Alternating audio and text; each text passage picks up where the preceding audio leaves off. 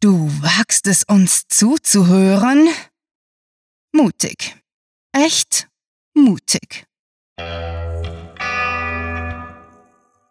Willkommen zum Cluecast.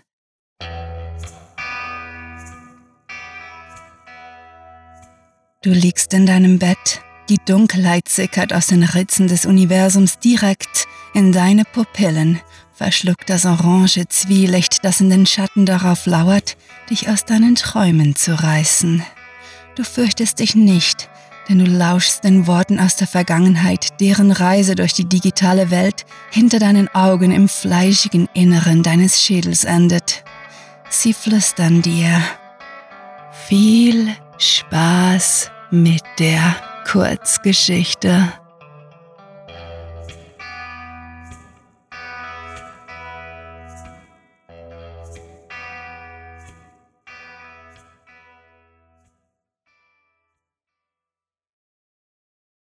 Extrazug.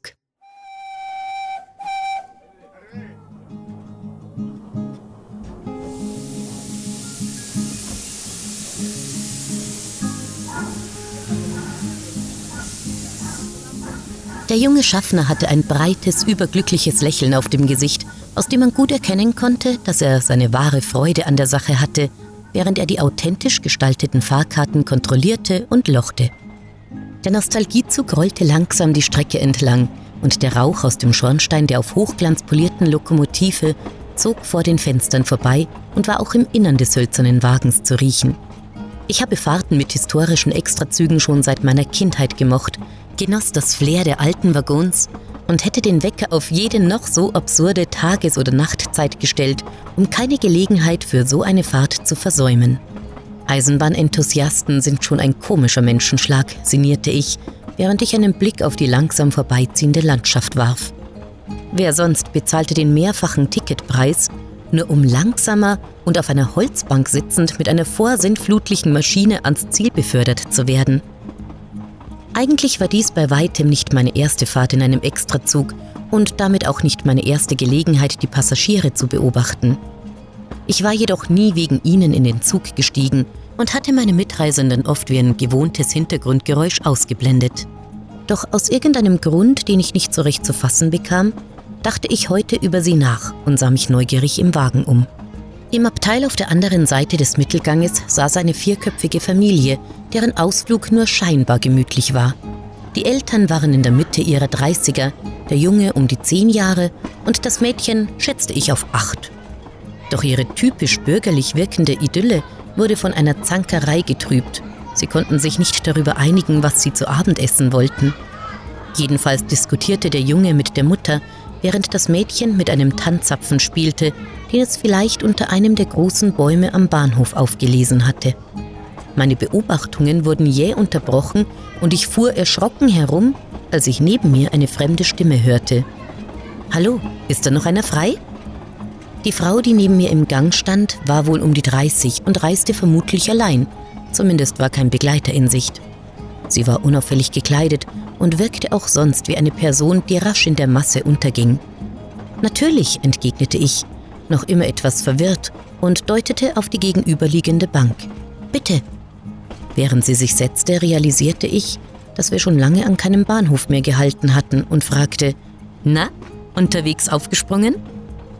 Sie starrte mich kurz wortlos an und ich begann mich dafür zu schämen, dass ich wohl nicht halb so witzig gewesen sein mochte, wie ich gedacht hatte. Schließlich, nach einem Augenblick, der sich etwas zu lang anfühlte, begann sie zu grinsen und antwortete, Nein, ich war nur auf der Toilette und jemand hat meinen Platz besetzt. Ach, klar, murmelte ich gelassen, doch mir war immer noch etwas unwohl, ich war nie besonders entspannt unter Fremden, wenn sie mir direkt gegenüber saßen und ich das Gefühl hatte, dass ich gezwungen war, eine Konversation anzustoßen. Es war dieses unbehagliche Schweigen, wegen dem man glaubte, etwas sagen zu müssen, doch niemanden fiel etwas ein. Insgeheim ärgerte es mich unheimlich, dass sich die Fremde ausgerechnet den Platz schräg gegenüber mir hatte aussuchen müssen. Doch dagegen konnte ich nichts mehr tun. Jetzt musste ich damit leben, mit etwas Pech für die nächste Stunde. Nervös spielte ich mit dem Zippo-Feuerzeug in meiner Hosentasche und versuchte mich damit von der unangenehmen Situation abzulenken.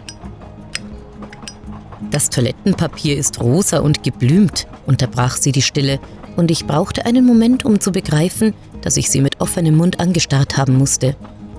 Alles, was ich zustande brachte, war ein linkisches und sehr unsicheres Wie bitte?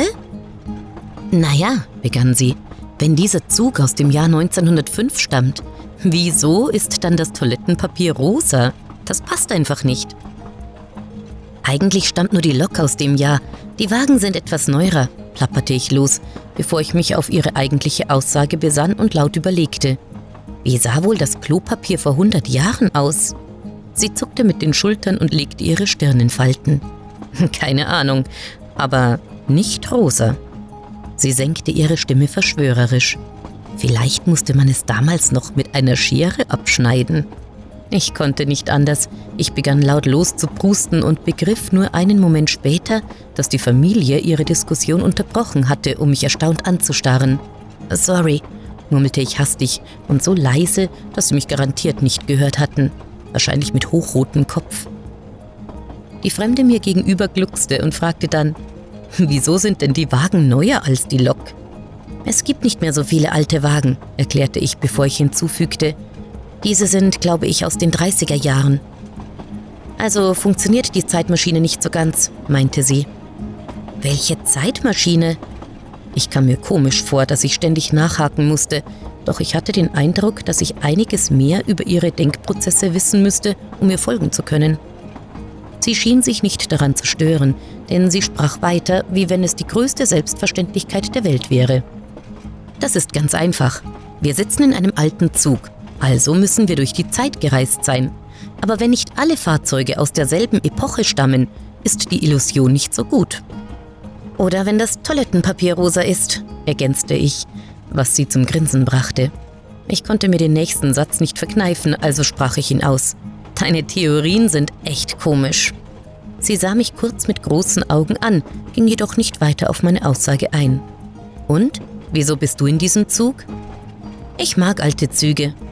In einem Anflug von Ehrlichkeit fuhr ich fort. Ich mache pro Monat mindestens eine solche Fahrt. Und du?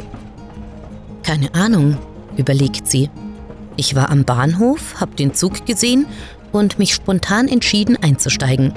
Ich wollte sehen, wie es ist, mit einer Dampflok zu reisen. Ich habe mir vorhin gerade die Frage gestellt, was für Menschen in einem Extrazug mitfahren, erzählte ich. Aber so spontan sind wohl die wenigsten davon. Keine Ahnung, flüsterte sie, wohl damit sie die Familie nicht hören konnte, doch sie schien vom Gedanken begeistert zu sein. Aber ich bin ziemlich gut darin, Leute zu lesen. Wir können ja die in unserem Wagen beobachten und rätseln, wieso sie auf dieser Fahrt dabei sind. Dazu kann man sich lustige Geschichten ausdenken. Und darum würde ich das ältere Ehepaar im Abteil hinter uns Bonnie und Clyde nennen, beendete sie leise genug, sodass niemand uns hören konnte, ihre Ausführungen.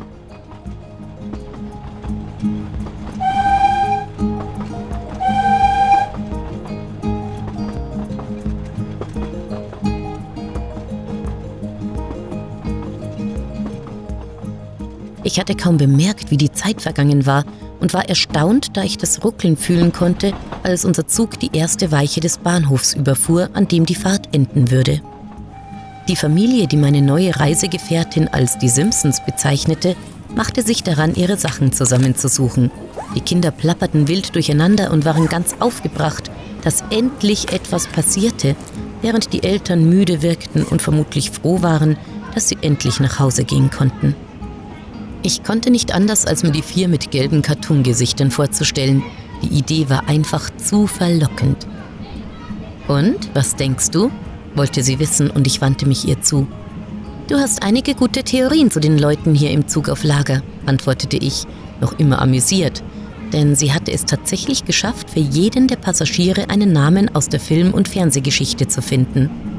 Starsky und Hutch, zwei Eisenbahnfans, die ihre Namen wegen ihrer Frisuren gekriegt hatten und die diagonal vor uns gesessen waren, verabschiedeten sich laut voneinander, während Bonnie und Clyde darüber diskutierten, ob die Stufe zur Plattform hoch sein würde.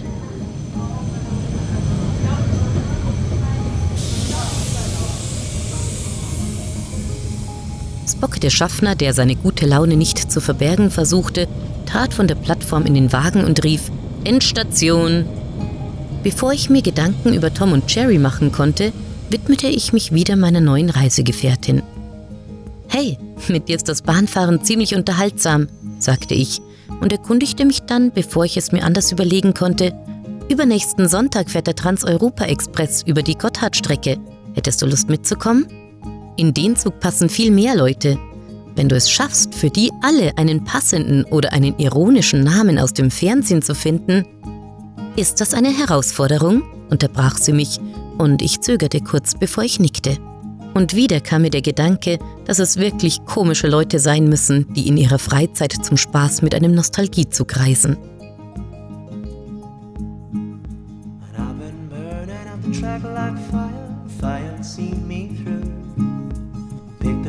train,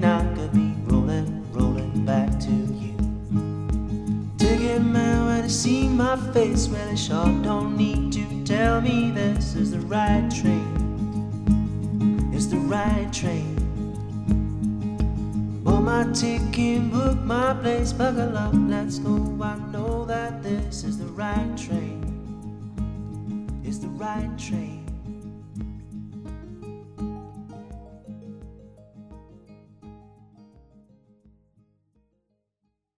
Das war Extrazug, geschrieben von Sarah. Für euch gelesen hat Birgit Arnold. Diese Kurzgeschichte spielte am vorgegebenen Setting Nostalgiezug und beinhaltete die Clues Tanzapfen, Schere, Toilettenpapier, Wecker und Zippo, Feuerzeug.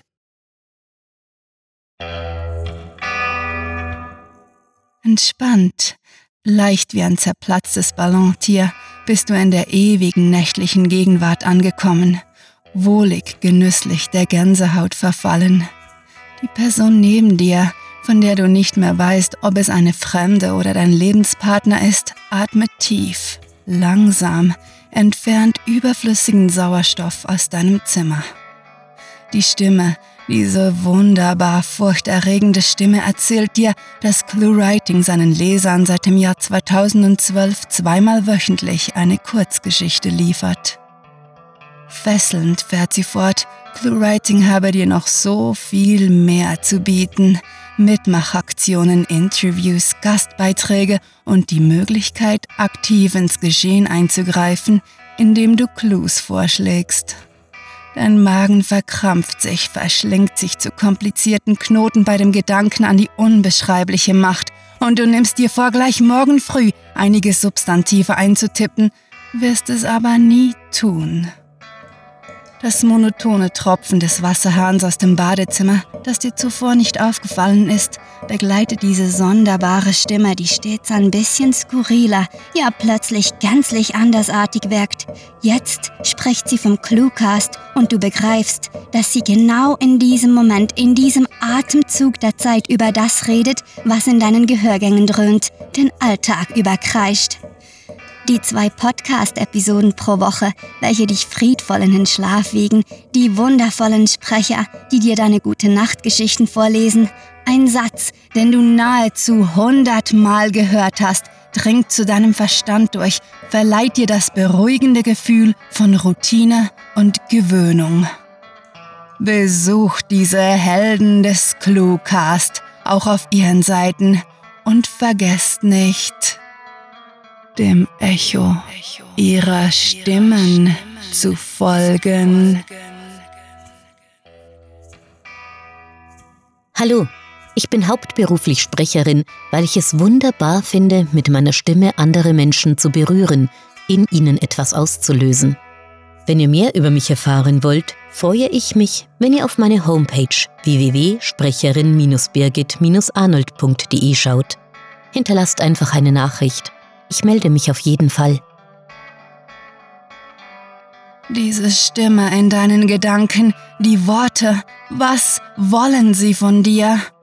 Du kannst dich nicht mehr erinnern, alles ist weich, alles ist Geräusch.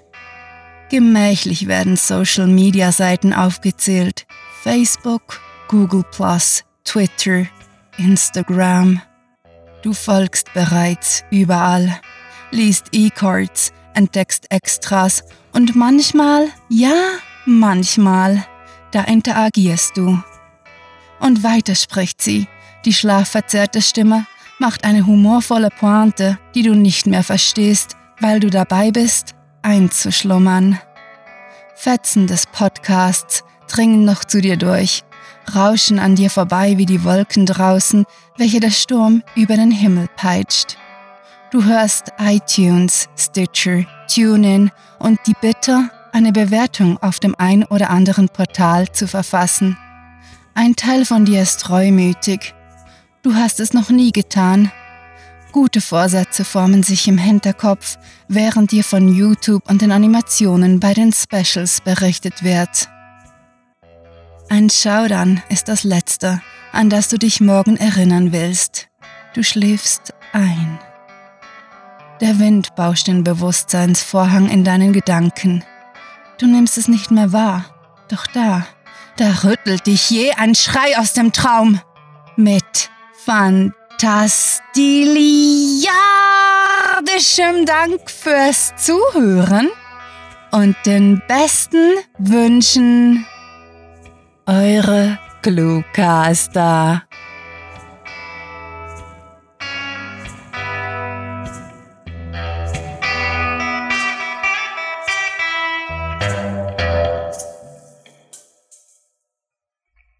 Fast alles tun, ohne seine Wohnung zu verlassen. Aber nur fast.